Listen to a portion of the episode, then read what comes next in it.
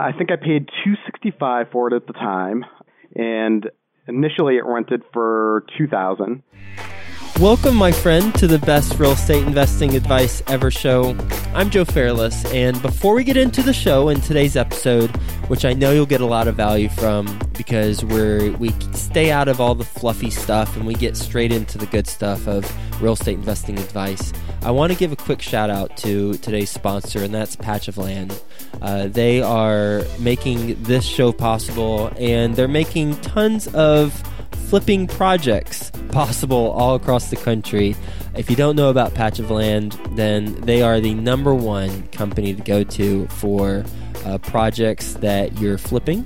Uh, because they have all the money available right now. Um, once you get approved for your your deal and yourself as a sponsor or a borrower, um, you're going to be funded by them. And then they go raise the money through their crowdfunding platform. So you don't have to worry about all that. They'll take care of the, the money and the funding for you. You just have to worry about making sure your projects project's a success. Uh, they've got something really cool for you. So, um, if you are just learning about crowdfunding, uh, they've come up with a guide. It's called the Top 10 Crowdfunding Questions Guide.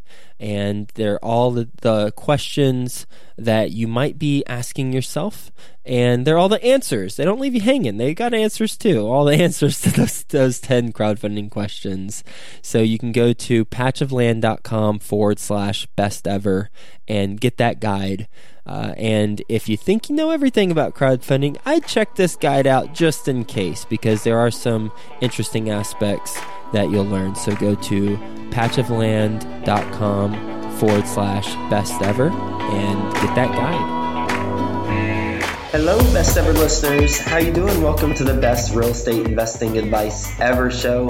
I'm Joe Fairless, and if you've heard this show before, you might realize that my voice sounds different, and that's because I've got a little bit of a cold, but I am armed with uh, some Kleenex and let's see, a Halls menthol cough drop and some uh, sugar free and some water. So we're gonna power through this and uh, my mind's still working. My voice just isn't quite up to par, but maybe it sounds better. I don't know.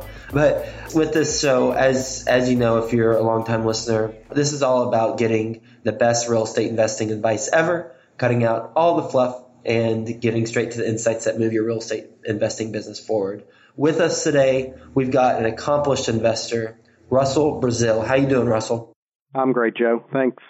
Glad to have you on the show. And Russell is a realtor with Long and Foster, which is based in Maryland. Uh, they have offices in Virginia and uh, DC. He is a buy and hold investor specializing in condos, but then also owns single family homes, multifamily homes, and townhomes.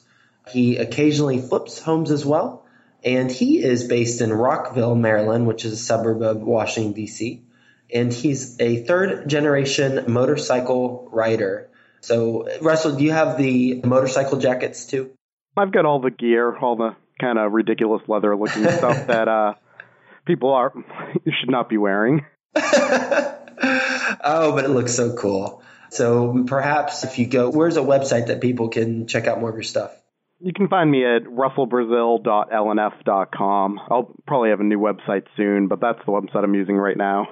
All right. Well, maybe you can put up a motorcycle picture for yeah. us too, just just because we've talked about it a little bit. Uh, with that being said, Russell, you want to give the best ever listeners a little bit more about your background and what you're focused on?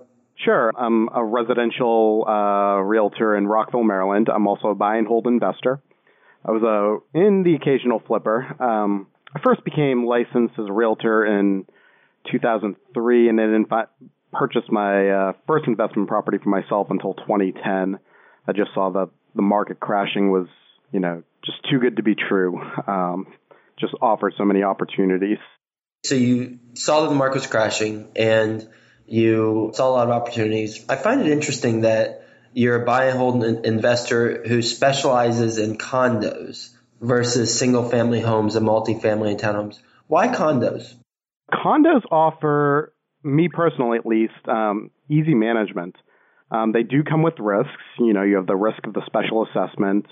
You have the risk that they could not appreciate with the rest of the market or even depreciate against the rest of the market during economic downturns. But the ease of management just creates a situation for me personally that is hard to beat. I don't have to ever worry about replacing a roof. I don't have to worry about, you know, repaving a driveway and the risks are outweighed for me by the ease of management.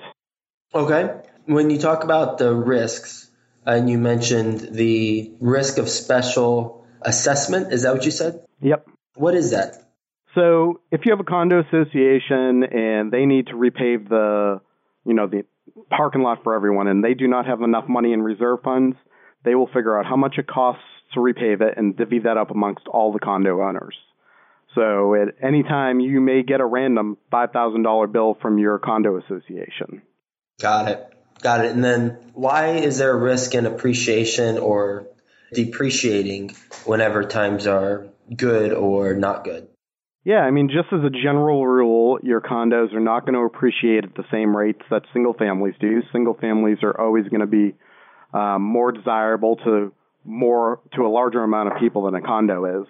Um, and even, and if things slow down, um, it's just a lot easier for a condo that has less buyers interested in it than a single family. It's easier for the price of a condo to drop than for a single family condo, uh, single family property to drop. So when you started, you got your real estate license in 2003, right? Correct. And when did you buy your first place? I bought my first place in 2010. Okay, so seven years later. Yep. All right, seven years later, you bought your first place. Which what was it? That was a single family home that was actually in uh, Rockville, Maryland, where I also lived. And you know, with the market, prices were just in free fall back then, um, but rents were not in free fall. So it was creating a situation where just a few years earlier you could not find a cash flow property, um, and suddenly everything seemed to be cash flowing. So you got a single family home. What were the numbers? I think I paid two sixty five for it at the time, and initially it rented for two thousand. So after PITI, I was clearing about five hundred a month, which was not a you know for a major metro area finding those kind of numbers you know, free cash flow of 500 a month before any other sort of expenses, you know, was, was nearly unheard of prior to that. And how did you acquire it? What type of loan did you get? I just used regular conventional financing. How much you put down? 20%. And then what was your next purchase? Then my next purchase after that was a townhouse, which was in Burtonsville, Maryland, it's just maybe 15, 20 minutes east of uh, Rockville. Those numbers weren't as great, but that was a HomePath property. And at the time, HomePath was allowing investors to put only 10% down on an investment property, while most loans would require you to put 20 to 25% down. So I was able to get into it for a fairly cheap amount. And what were the numbers? I purchased that one for 190 and it was rent and I rent it. it's actually been the same the whole time. I've rent that for 1750. Okay. Yeah, I took advantage of HomePath as well on my second, yeah, second house, where I, I bought a place about half as much as yours. I bought it for I think ninety thousand, eighty six thousand, and um, only put ten percent down. So all in, including co- closing costs, it was like ten thousand dollars. Yeah, I think they've done away with that program. Yeah, it no longer exists. Yeah, unfortunately, no longer exists. But many other different types of loan programs that that you can get with those those down payments that are not the traditional down payment. Um, so you got your your townhouse, and then what's your next property? So my next property was a multifamily, a three family in Massachusetts. It's right outside of Boston, and I'm originally from Boston, so I was very familiar with the market there. And we paid about 320 for that, and the rents at the time were about three thousand, and what we did is we put in a, a basement apartment to change it from a two family to a three family, and we're able to push the total rents up on that to thirty eight hundred. Okay, and uh, what type of approvals were required for you to do that? That was just a standard conventional loan application process. Yeah, I'm talking about to to change it from a two to a three. Oh, so we had to just apply for rezone to have it rezoned they had to see if there was enough street parking that would have that, you know, that would qualify for it, and uh, just adding in an extra electric meter was not too hard at all. But it was not hard because there was the there was enough street parking to support a three family there. If there was not enough parking, they would have just denied the application. And did you know that going in whenever you purchase it that you're going to change it from a, a two to a three family? That was the plan going in, although in applying after acquiring it and then going through that process, I did not realize that it would possibly be denied. But the numbers worked with it with two units. They just work a lot better with the at three units. Okay, so then from your three family, what was the next one? That's when I started moving into condos. My next purchase was a condo in Frederick, Maryland, which is a little town about an hour north of DC, and I bought that for 111 and that was renting out for 12 and I rented that for 1250 and that's when I started falling in love with condo investing because I realized that this condo was taking up the least amount of my time. You're self-managing the other properties, I take it? I self-manage everything, even the one in Massachusetts. Massachusetts is a little hard to self-manage because I'm so far away, but I do have feet on the ground where I can pay someone a few bucks to go check out a problem before I get a, you know, contractor in there to fix something. Do you use any online service to help you do the management? You know, I've tried out Buildium. They're a property management software, and they're okay. They they suit my needs, but you know, most of your management is taking place on the phone. You know, you know the, the property management software is just a way to collect your data. It doesn't really help you manage, as far as I'm concerned, but it serves its purpose. And with the so you, at this point you've got three family, a townhouse, and a single family, and a condo. Was that your last purchase, or have you purchased others since that condo? No, I've purchased a couple more condos since then, and I closed on another single family property just a few weeks ago that I'm rehabbing right now. And that one doesn't really meet my typical investment criteria where I'm trying to hit the 1% rule, but I felt that this property was well priced and in an undervalued neighborhood. So it is kind of a risk. I won't cash flow great on it, but I, I really do see a good chance of appreciation in this neighborhood in the long term. You mentioned the 1% rule. Can you explain that for anyone who's not familiar? Sure. The 1% rule is that a property's rent needs to be 1% of the value of the price. So if you buy a property for $100,000, you want to try to get 1% out of it. If the property is significantly cheaper, you want to get you know closer to the two percent rule um, because your repair expenses are going to be higher. But for my area, the one percent rooms, as a general rule, seems to work very well. What's your end game? You're looking at. I mean, you're buying these the properties. Are you looking for a particular cash flow? Are you going to continue with the condos? Or are you moving to multifamily, like larger multifamily? Um, commercial style, or like what do you what do you where do you see yourself in the future? So my end game is producing hundred thousand dollars in passive income, and I'm my plan to do that is twofold. I plan to continue to acquire condos, but I also am looking to probably in the next year or two trade out my multifamily and upgrade that to an apartment building.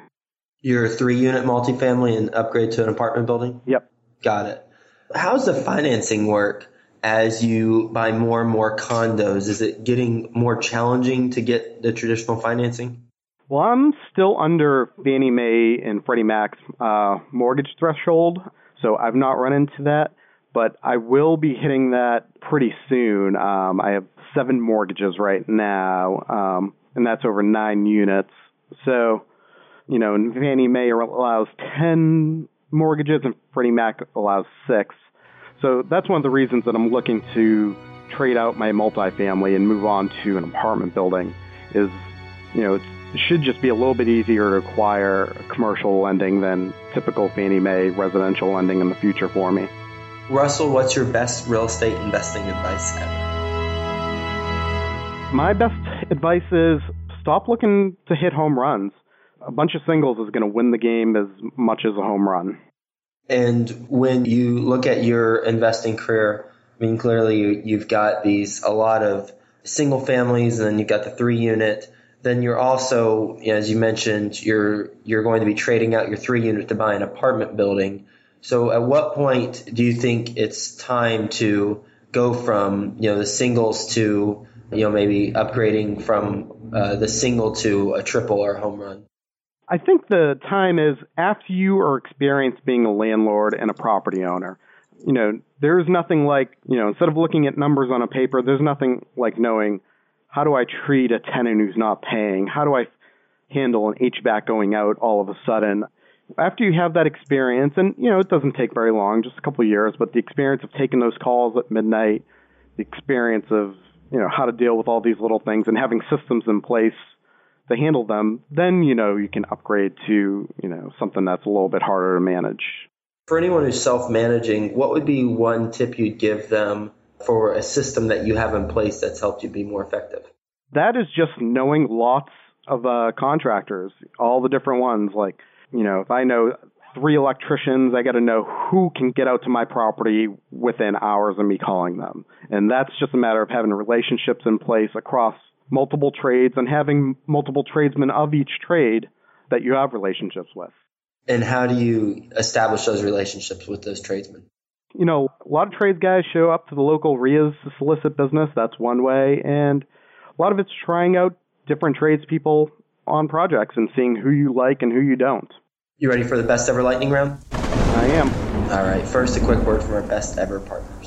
Crowdfunding. You've heard about it. Now it's time for you to learn about it. Our best ever sponsor today, Patch of Land, they're the leading expert in the crowdfunding space, and they've got all the answers to all of your crowdfunding questions. Go to patchofland.com forward slash best ever and get your copy of the top 10 answers to the top 10 crowdfunding questions.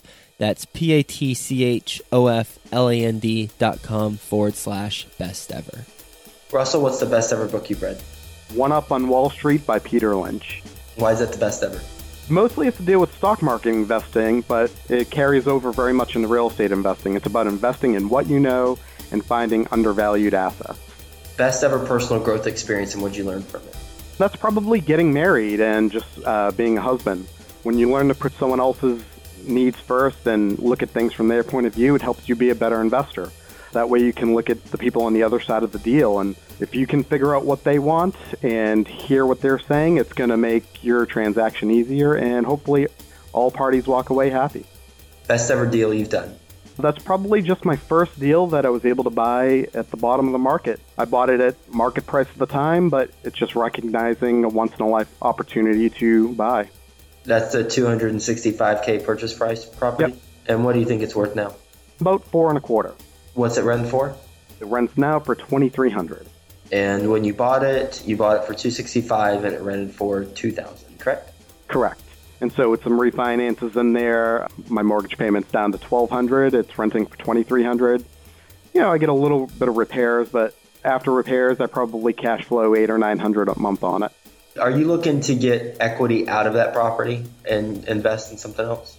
I've definitely considered it because the equity buildup in it is uh, significant with the way our markets bounce back here, and I have thought about either doing a cash out refinance or just doing a 1031 out of it to take advantage of, you know, the significant equity in it. And what was the result of that conversation in your head on if you're going to do that or not? Well, for me, it's all about locating the right deal where to put that equity first. I don't want to sell it and then be forced into buying something bad. So I would like like to locate something first and then get that under contract with the sort of contingent offer on selling the other property. Best ever project you're most excited about right now? That's probably my current uh, exploration of looking to purchase an apartment building for the first time. Best ever way you like to give back? My best way to give back is I attend a local Bigger Pockets meetup. We get a lot of smart people that are involved in it, and it's just great to meet some of the younger first time investors there and to give them your knowledge and, you know, steer them away from, you know, some of the mistakes that you make. And speaking of those mistakes, what's the biggest mistake in real estate you've made? It's underestimating the repair costs in foreclosures. I feel like every foreclosure I purchase needs a new HVAC system, and I try to ignore that fact going in, and within six months, I'm replacing an HVAC. And what's the best ever place to reach you? At my email, russell.brazil at lnf.com, or on Bigger Pockets, which I'm very active on. And what'd you say that website is again? That yours is? russellbrazil.lnf.com. L and F? A and D F? L N N is in Nancy F dot com. All right, Russell. Well, thank you for being on the show and sharing your advice with the best ever listeners and talking about. Literally, we walked through most of the deals that you've done. I know we we didn't get to the last couple condos that you most recently purchased, but from 2010 when you bought the property for 265 and it's worth over 400,000 and rents for 2,000 then and now 2,300 now to the townhouse that you bought through HomePath at 10% down. I'm familiar with that program as well. I did that 10% down around that same time frame too. Multifamily, where you've got the three family in Massachusetts, use a little bit of vision to extend it from a two to a three family. And the two things that you looked out for in that rezoning process one, is there enough street parking? Then two, just adding an electric meter. Otherwise, it was, uh, according to you, it was pretty pretty, pretty easy process. Yeah, pretty straightforward. And then you started moving the condos. Got the next one for 111k, rented it, rented out for 1250 and that's taking up the least amount of your time across the board for all the other ones previously. So then you wanted to move more towards condos. Uh, we talked about the pros and cons from a high level of condos. The cons, the risk of special assessment where the the roads or the the parking lot needs to be replaced. You might get a five thousand dollar bill just in the mail because they decided to divvy that up and that's your that's your portion of the bill. Also the risk of appreciation and depreci- and it depreciating at slower or faster rates than single family homes simply because there's not as much of a demand for condos as there are single family homes. But the pros, this is uh, in your case the driving force behind why you're focused on condos is the ease of management. You don't have to replace roofs. You don't have to do the repaving of the driveways. So thanks so much for being on the show, sharing your advice, and we'll talk to you soon. Great. Thanks, Joe.